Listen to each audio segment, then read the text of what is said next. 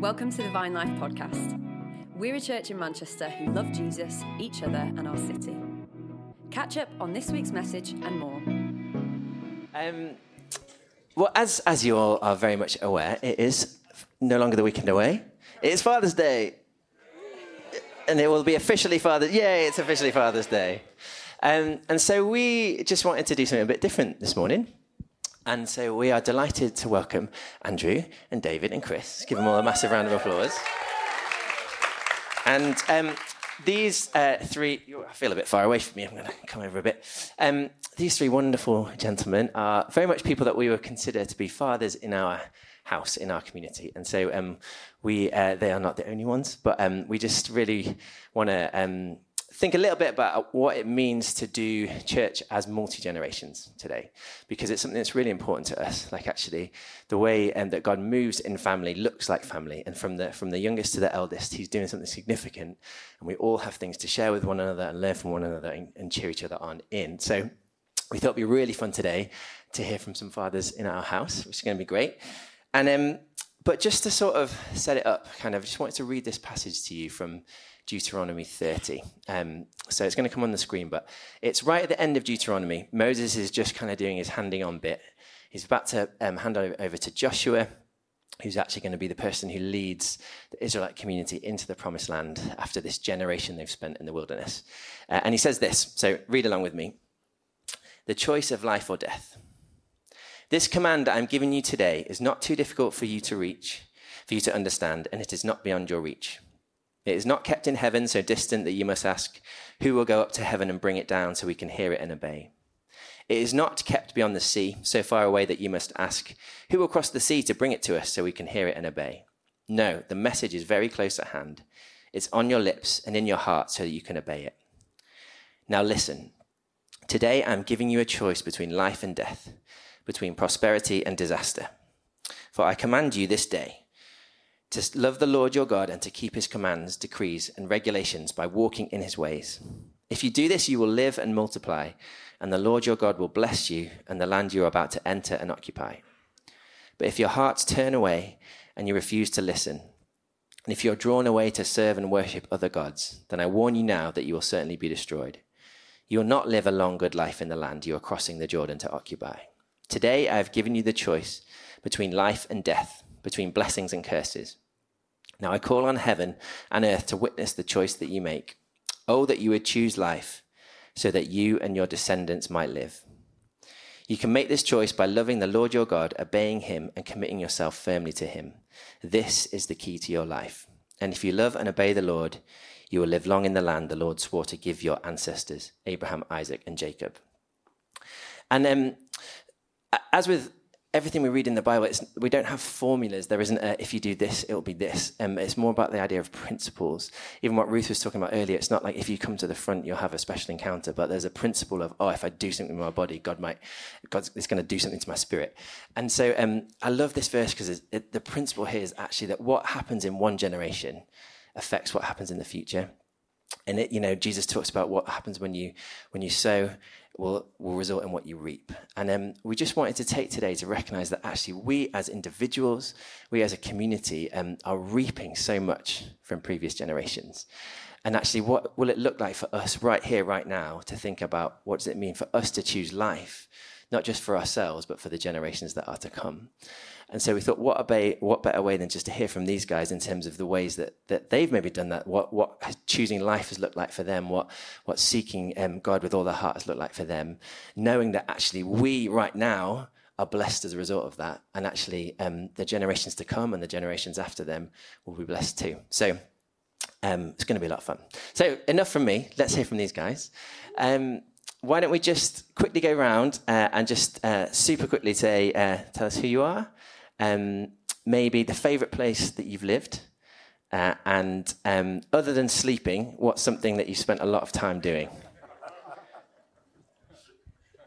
Well, my name's Andrew.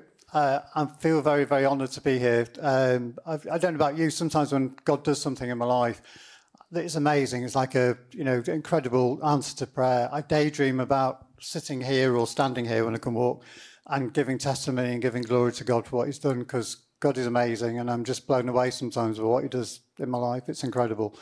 I live in Gatley, not far away down the road. Uh, my favourite place to live was probably London. I lived in London for four years, a number of years ago, and that was that was fantastic. So, very good. Hi, I'm David. Um, favourite place I've lived? I've loved everywhere I've been.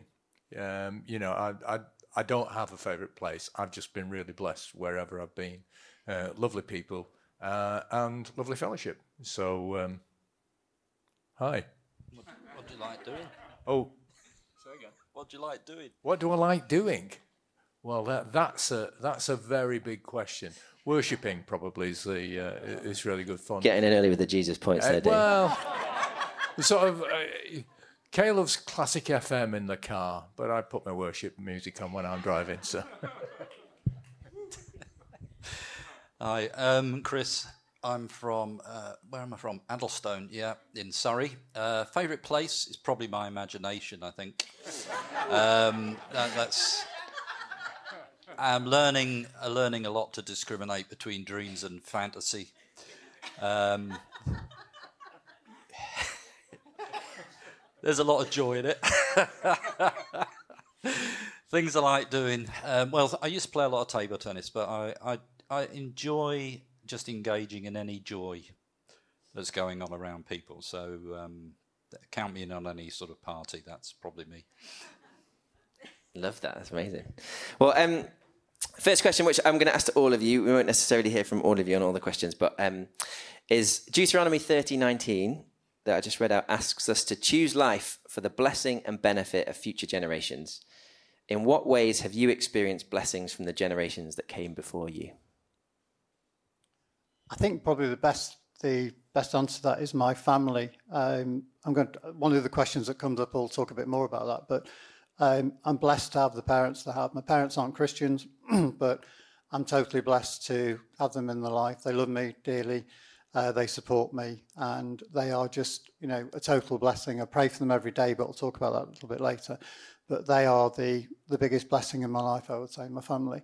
And I've also had an uncle and an auntie that weren't Christians, and one of the most wonderful things talking about the previous generation was that literally on their deathbed, I led both of them to Jesus, and that was just phenomenal. Absolutely phenomenal and a privilege. So in terms of blessing, that was a blessing to me to be able to lead them to know Jesus. And my auntie that died, I was living in London, she was in hospital in Manchester dying, and I came up and I didn't get time to go to hospital, and the Lord said to me, it's okay, you, you know, so we went in the morning and I just prayed to have some time on my own with her, and I led her to Jesus, and she was crying, I was crying, and as I walked away to go back to mum and dad who we're going to take me to the train to get back to London. Um, the hospital rang mum and dad when they got back home and said, just to let you know, your auntie has died. She said, as you walked away, I saw your son was crying. So I went to see your auntie, and she looked at me and said, thank God, and then closed her eyes and died. So that, in terms of previous generations, for me, is just special. Wow.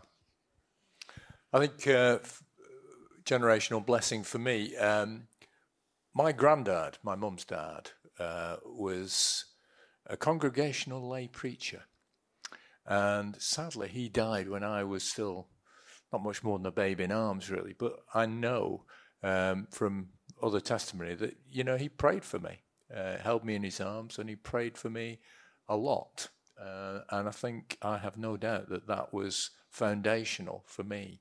So, you know, pray for your kids, pray for your grandkids if you're lucky enough to have them. Um, my mum also, also, I mean, she was a, a Sunday school teacher, my Sunday school teacher, along with her, her sister, my aunt. Uh, and again, foundational stuff in my life, which was very precious and very important, uh, preparing me for that point when I was ready to give my life to the Lord. So, yeah, pray for your kids. What was the question? Um, how have you experienced blessings from previous generations? How have we experienced blessings? Yeah. Um, so, for me, I think it. Um, I think there's three phases that struck me. One was, I would similarly agree with David, that in family relationships, uh, my family life was very chaotic. Um, but my grandfather on my dad's side was a highly uh, loving, integrous, uh, generous man, really, um, who was a true father to me and a true father to his son, my dad, who was a very damaged person. Um, I get emotional because I think the intangible bonds of love are the strongest and very difficult to define, but are most valued. Yeah. Similarly, um, I was impressed by Miles. Is he here this morning? Or is he out? He's, He's up here there. With his actual yeah. parents. Yeah. So um, don't take offence at this, Miles, but, you know, I think of you as a bit of a mini-me. um, I know. And um, I, like Miles, my journey as a youth, uh, pre-meeting Jesus, was um, I had a... my youth leaders, uh, a couple, were very loving, caring people who definitely knew God as a Father, Son and Holy Spirit, and embraced my life uh, and the life of many others, which was great. And then the challenge was really coming into know Jesus and being in the environment of the church uh, community. And if any of you read First Corinthians four, you'll notice that uh, Paul, as a father, um, says, you know, you you claim to have many guardians, hundreds of tens of thousands of guardians, but you don't have many mothers and fathers. And so for me, um, I've discovered that to be true, uh, which we'll talk about later probably. There's a lot of religion in the church, uh, not many mothers and fathers, but at a distance, I would have to say it is as a distance. Um, there have been many influential people near to me in church community, but uh, probably at a distance, there's a connection with um, John Wimber, who carried the intangible presence of the Father, I think. Um, so that's probably me. Thanks, guys. Um, feel free, if you don't want to answer any of these questions, that's okay, because um, we've, we've got more than we need, so we can just let things fly if we want to. Um, but the next one on my list was... Um, Excuse me. What are some of the choices that you have made to pursue God in your life, and how have those choices developed over time? It's amazing, isn't it? We were at the end of the worship, John came and gave that word that that lady had had about the C S Lewis book, about sin is very tempting and sweet. Um, I, for many years, you know, sort of was a Christian and had one foot in camp of Christianity and the other foot very much in the world. And I'm about to share, I don't normally share publicly, but I struggled for years with my sexuality and being being single and celibate. That was a big thing for me. And when you have, you taste something that's nice and good, you want more of it, don't you? So it's, you know, it's a, it perpetuates more sin in a way. But I came to the crossroads where I thought, you know, I sat in my car and I just sensed God say to me, Andrew, there's a better life for you than this. And it was like a pivotal, pivotal, sorry, turning point where I committed to being, giving my life to Jesus and walking with him. And when you get to that stage, God is there for you. And it's, it's just, this is just, God is amazing, because nobody knew what I was going to share this morning. And what John shared before, as I'm sat there thinking, that's incredible, because that just confirms what I should be saying this morning. And also it's to encourage you. So that was my turning point where I want to be sold out for Jesus, and I there's a blessing there, and you don't do it to get the blessing, but the Bible says about there's a narrow path to salvation and to everlasting life. Broad is the path and the gate to destruction, and I want to live that narrow path, and I want to walk in a in a path that where I'm sold out for Jesus, and that's where the blessings are, that's where the joy is. And I've just, as, as the more I've gone on with Jesus, millions of years ago this happened, you know, the more excitement I have for God, the more I see his, um, him working in my life and answering my prayers, and, and the joy that I have. And yes, there's a struggle at times, But with Jesus, you can overcome that. And it's a choice. And my choice that day, that is the, the day when I made a choice that it's Jesus is the way that I want to walk. And it is a sacrifice to a degree, but with Jesus, it's easy. And with him, the yoke is easy, the burden is light. Um, so that, that was sort of my sort of um, answer to the question, if that's answered it properly. And as I say, as it develops over time, I'm just more in love with Jesus, just more in, on fire for Jesus. And I get excited when, you know, it was a house group and somebody said to me, it was either Joy or Ian came or Karen came up to me and said, I really believe God's strengthening your left arm, the left arm that holds the the um, the shield, and it's the strength to push the enemy back. And things like that are precious. Think, God, why have you done that for me? That's amazing. So I just, God is incredible. Thank you. I subtitle this uh, this question "More," because that's what I felt it was. It was choices that you you, ha- you come to in your life when you choose more.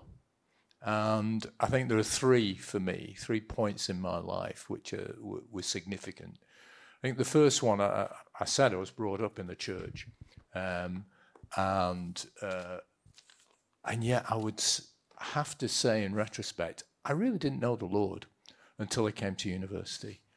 And the whole question that that we've we've talked about of uh, the C S Lewis thing and choosing, you know, when you come to university, you come away from home. Let's be honest, there's lots of temptation out there. There's lots of opportunity.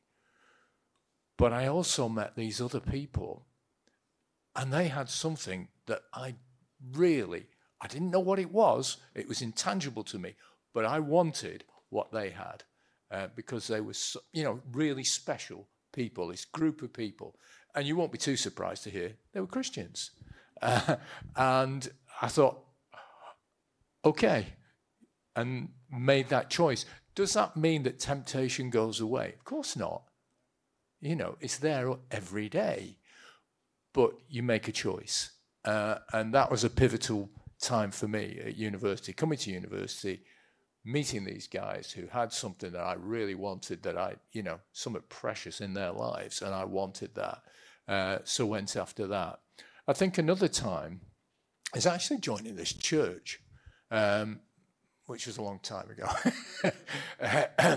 nineteen eighty-nine to be precise. Uh, and we'd been in the Anglican Church for many years, fairly active and busy.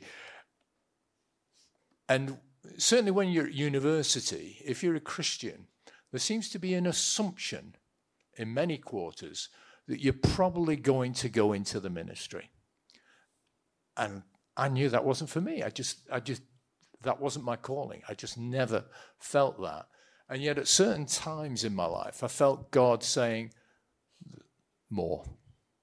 There's more I want to give. There's more I want you to give. And um, this church was was a case in point. We're in the Anglican Church. We're very busy in the Anglican Church. We loved it. It was a great church, charismatic, fantastic. And yet we came to that point where we felt there was more. And we were pushing the doors of missionary societies and all sorts of things. Nothing was happening. This letter dropped through the letterbox from a certain couple called Martin and Linda Smith, who started this church, and who basically we're saying, why don't you try us out? I did what all good Christians do. I put it on the side and forgot about it. and uh, uh, a second letter came some months later um, saying, we're actually starting up now. And I filed it very carefully on the side. And it was actually Uh, a pullover being left at some mutual friends in Shropshire that we got the duty of taking back to uh, Martin and Linda uh, that actually resulted in them persuading us that we needed to be more open. I did the Anglican thing. They were inviting us to come to a, a, a Wimber conference, and um, I, I said to them to try and get away because it was getting late and the kids were tired. And, and you know, uh, I thought, we'll pray about it. Fatal mistake, we did. And here we are to prove it. And uh, that was a really pivotal turning moment, because we were so locked into one way of doing church that God really needed to give me a kick up the backside to say, actually, I've something more for you. I want you to explore this. And the whole thing about this was this church was about um, really showing people who wouldn't darken the doors of a, an Anglican church something about God, the real God, the, the Spirit of God, uh, and his love and acceptance. And, and that was very precious to us, and that's why we're still here. Uh, there is a third one, but I won't witter on about that because other people won't get a chance. So, Chris, over to you. Do you have anything for this one, or should we move on? Okay. Um, next one was, uh, what are some... Maybe you can go first on this one, Chris. What are some specific and significant breakthroughs and blessings that you would say you have experienced, or in a very charismatic sense, are carrying? Um, what difference did they make, or are they still making in your life today? So what are some of the blessings and breakthroughs that you've experienced? Blessings and breakthroughs. Okay. Um, right, there's a tangible one. So if we go to healing, um, I was a chronic hay fever sufferer for quite some time. And... Um, one time, I think it was about nineteen eighty-four or something like that, uh, I felt Jesus talking about it and saying, um, you don't really want to stick with that, do you? And I'm like, not really. Um, it'd be lovely if you healed me. And he said, I am healing you, um, but there's a partnership involved. And so the strategy he gave me was to treat it as a unwelcome guest and exercise uh, authority to remove it. Um, which I did, and that was something that he proved a reality to me the following year when I didn't get any hay fever, which I haven't had it since at all. So that was definitely a breakthrough, um, and that's something I can release. That's, you know, something I believe I have a lot of faith for. Um, I also I think I suffered. My wife Hilary up there will tell you probably more than this. I think I was a fairly depressed person for quite a while. Um, I used to get tormented by, you know, feelings of, you know, you're a waste of space, you're uh, a f- complete failure, blah, blah, blah, et cetera, et cetera. And God did something in that to bring freedom and deliverance. But the amazing thing I've discovered about God as a father is he tells you more by not telling you stuff and just engaging with you. And so for me, that was a real breakthrough where, um, and it does follow on from what we were saying, where I've, I came to a realization that I was being pursued more than I was pursuing.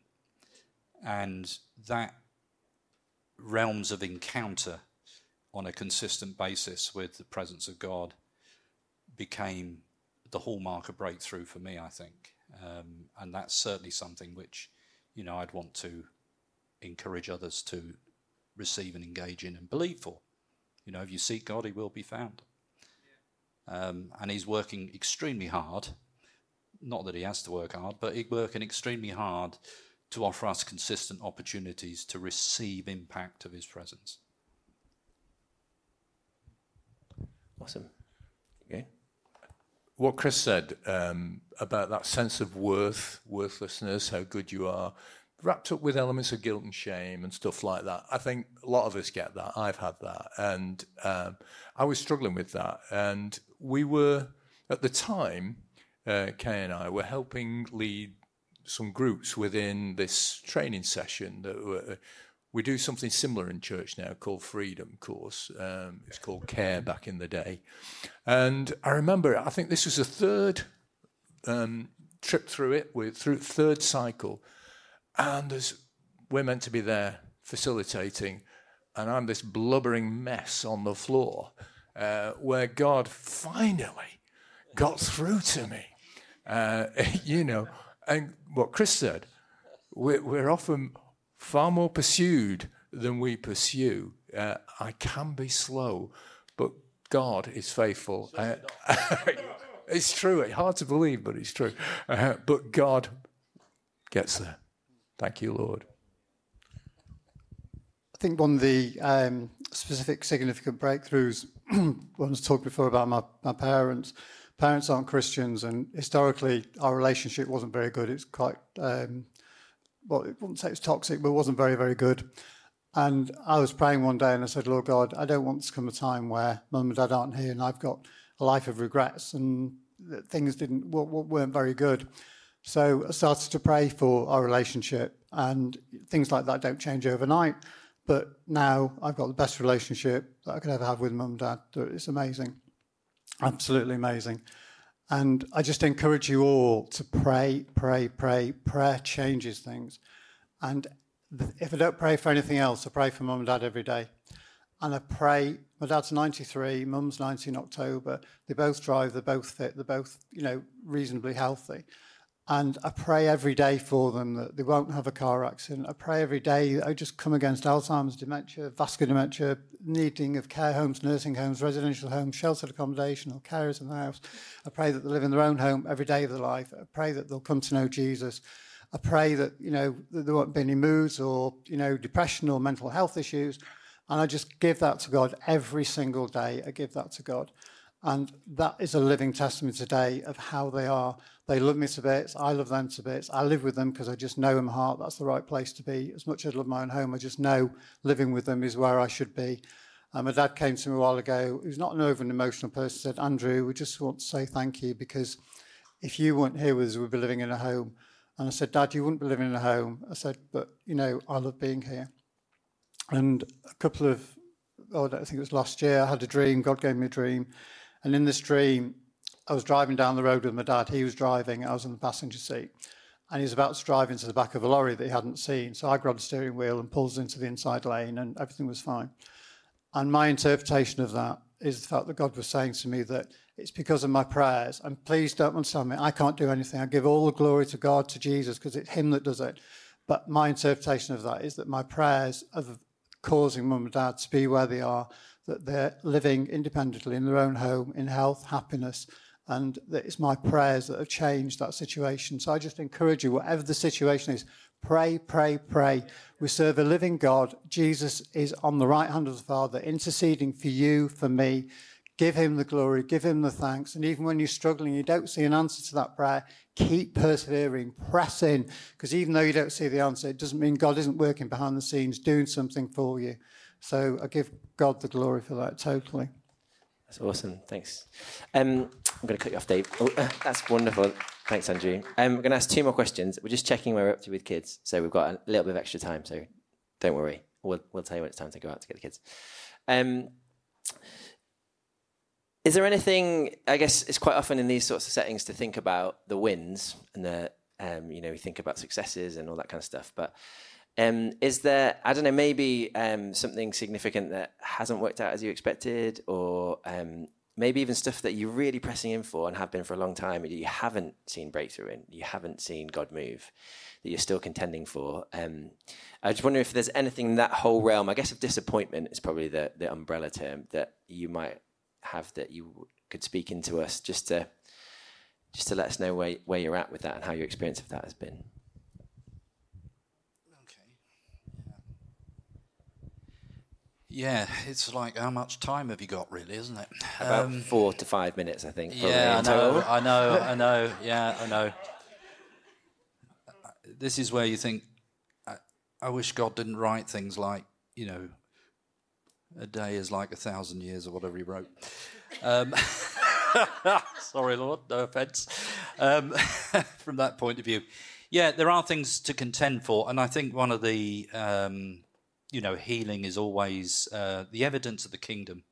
You know, I was thinking this morning where John the Baptist was having a, a day of disappointment, wasn't he? In prison, basically, and not not too sure about what was going on, and he, he sent messengers to Jesus and said, Um, Are you re- are you are you the one we're we're we're really looking for? So he had his moment of crisis, um, and Jesus sent back, you know, the sick are being healed, the lame are walking, et cetera. So he talked about the evidence of the Father's revelation of the kingdom and the rule of God on earth, and for me, that's constantly the partnership development that I'm looking for. So we're always contending for that. um, to come through. Um, and the thing that I'm becoming even more, and this will lead on to something you're going to ask, Ralph, I think, is to find that place where you recognise that you are contending for life unseen. You're contending for sons and daughters, grandchildren, great-grandchildren, generations, and that you take that shift, which comes through in Deuteronomy a lot, but you take the shift away from, you know, the curses, which are um, usually from sort of like four to ten generations. And then on the other side, there's the revelation of the Father or the revelation of God who, who blesses for a thousand generations. And I think the Lord pulls us away or pulls me out of um, short-term thinking into the thousand years, the thousand generation blessings. Um, and that's not an easy place to, to, there's a lot of tension in that place, but we contend for the God and Father's heart for a thousand generations. Yeah, so that sort of long-term thinking helped in like, oh, this, I'm finding disappointment or frustration in this one area, but actually I'm thinking about in a bigger, what's God doing in the bigger picture, that kind of thing. Yeah, there, and there's, you know, there's all sorts of tangents we could go off, you know, Paul talks in the mystery of, I, I continue to share up in the sufferings of Christ. Um, and there's contention, you know, that God holds back the day of his son's return, et cetera, et cetera.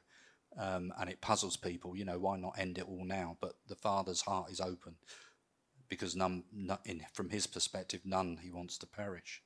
Um, so the big picture and the long term is something that inevitably, as we journey with Jesus, he will pull us into that. And there's constant contention for the fullness of what the Father's planned, really. Amazing. Um, I wonder if maybe we could have a final thought from each of you. Uh, so if there's anything that you haven't said on any of those, feel free to chip in. Um, but also, I guess just, so I guess merging probably the last two questions that I wrote down together, um, it's like, what's on your heart for the future? What's on your heart for um, the coming generations? Like, what kind of inheritance would you long for us as a church to give to our children's children? Like, um, what what are you what are you dreaming about? It's probably a good way of putting that question.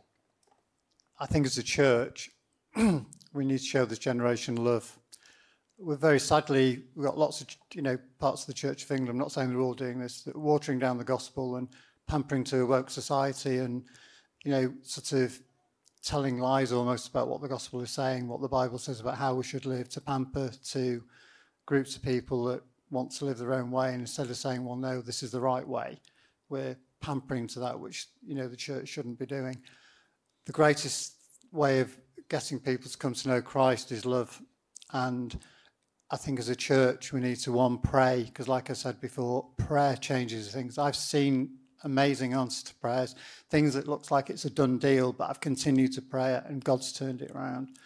And I think we need to show this generation love, you know, show them, you know, pray for the, pray. We need to be a people of prayer and to pray for the future generations, to pray for this country, that they will see love, not cond- condemnation from the church, but they'll show, they'll, they'll recognise the church as a, a body of love, that love, the love of Jesus, that when they go to church, they see Jesus. We're not there to condemn them, convict them, let the Holy Spirit do that, but to show them love, to pray for this generation, to pray for future generations.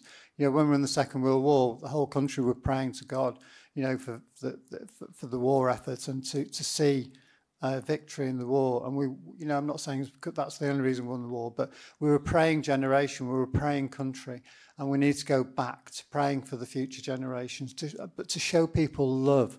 That doesn't matter what background they're coming from, show them love, and that love will surpass everything else. They will see the love of Jesus. And I think that's what we need to do, is to pray and to show people that the church loves the sinner, that they love people, and that, you know, to bring, we need revival. We need revival, and that comes about through prayer and through love.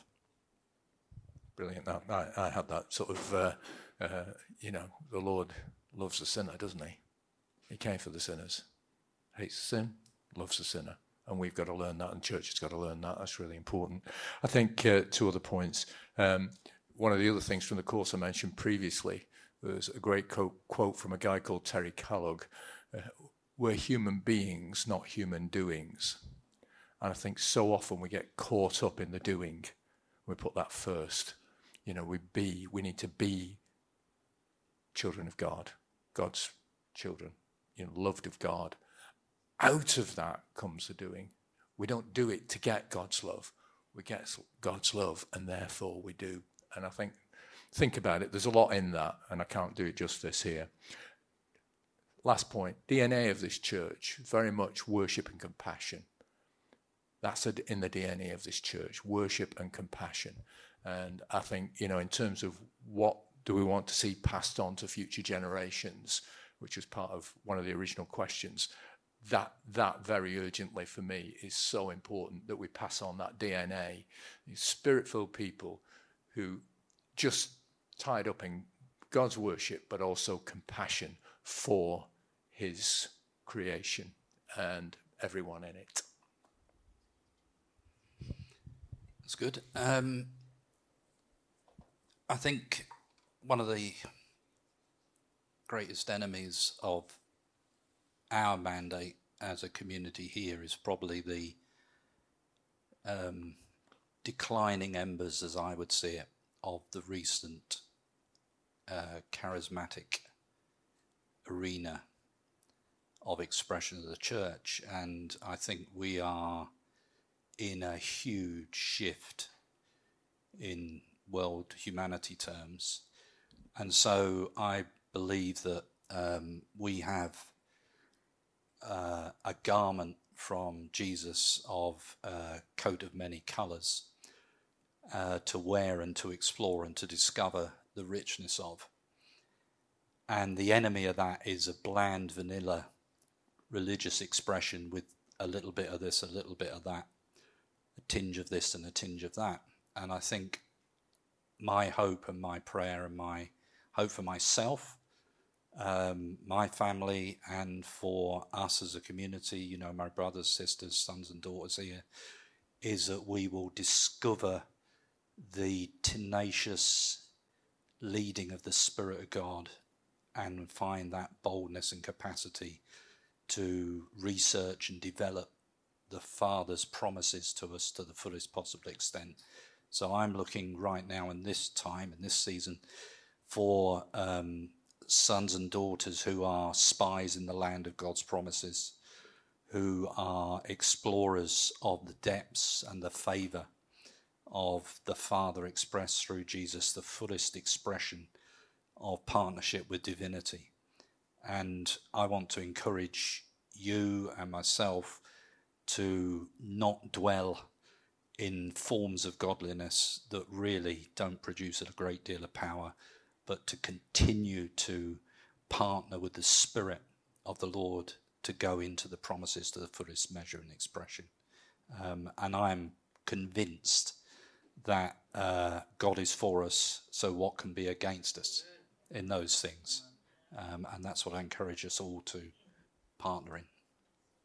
Amazing. Thanks, Chris. Why don't you give these guys a round of applause? Um, obviously, very just scratching the surface. There's all sorts of things there, but just encourage you guys, like, come and chat to these guys afterwards or in the future. I'm sure they'd love to um, keep talking to you. Uh, if why does everyone stand up? That'd be amazing. Um, it, it, would explorers and little movers, parents, head out? Um, oh, uh, yes. If you if you're a dad and you came, or a, a male guardian that's here with your kid, if you're able to go um, and collect them, that'd be amazing. Game Changers, you can hang on for another couple of minutes. Um, we just wanted to uh, pray for you guys. Uh, David, would you come back? Would you um, would you just pray over everyone, just uh, a Father's Day blessing? That would be wonderful. Yeah. Lord, we just invite your presence now, and I do ask that you would pour your Spirit out afresh on each and every one here today. Uh, that your love, your compassion, your hope, your grace would just abide in this place and in these people. And not just as we go out, Lord, I pray it abide in this place for the kids when they come in during the week as well. Uh, and that you would touch us afresh with your Spirit. The kind of thing Chris was talking about, Lord, that we'd experience the fullness of your Spirit guiding us, challenging us, and encouraging us, Lord. So be with us this week, I pray, in Jesus' name. Amen. I hope you enjoyed today's message. If you want to find out more, head to our website, vine life dot co dot uk, or follow us on Instagram. God bless, and see you soon.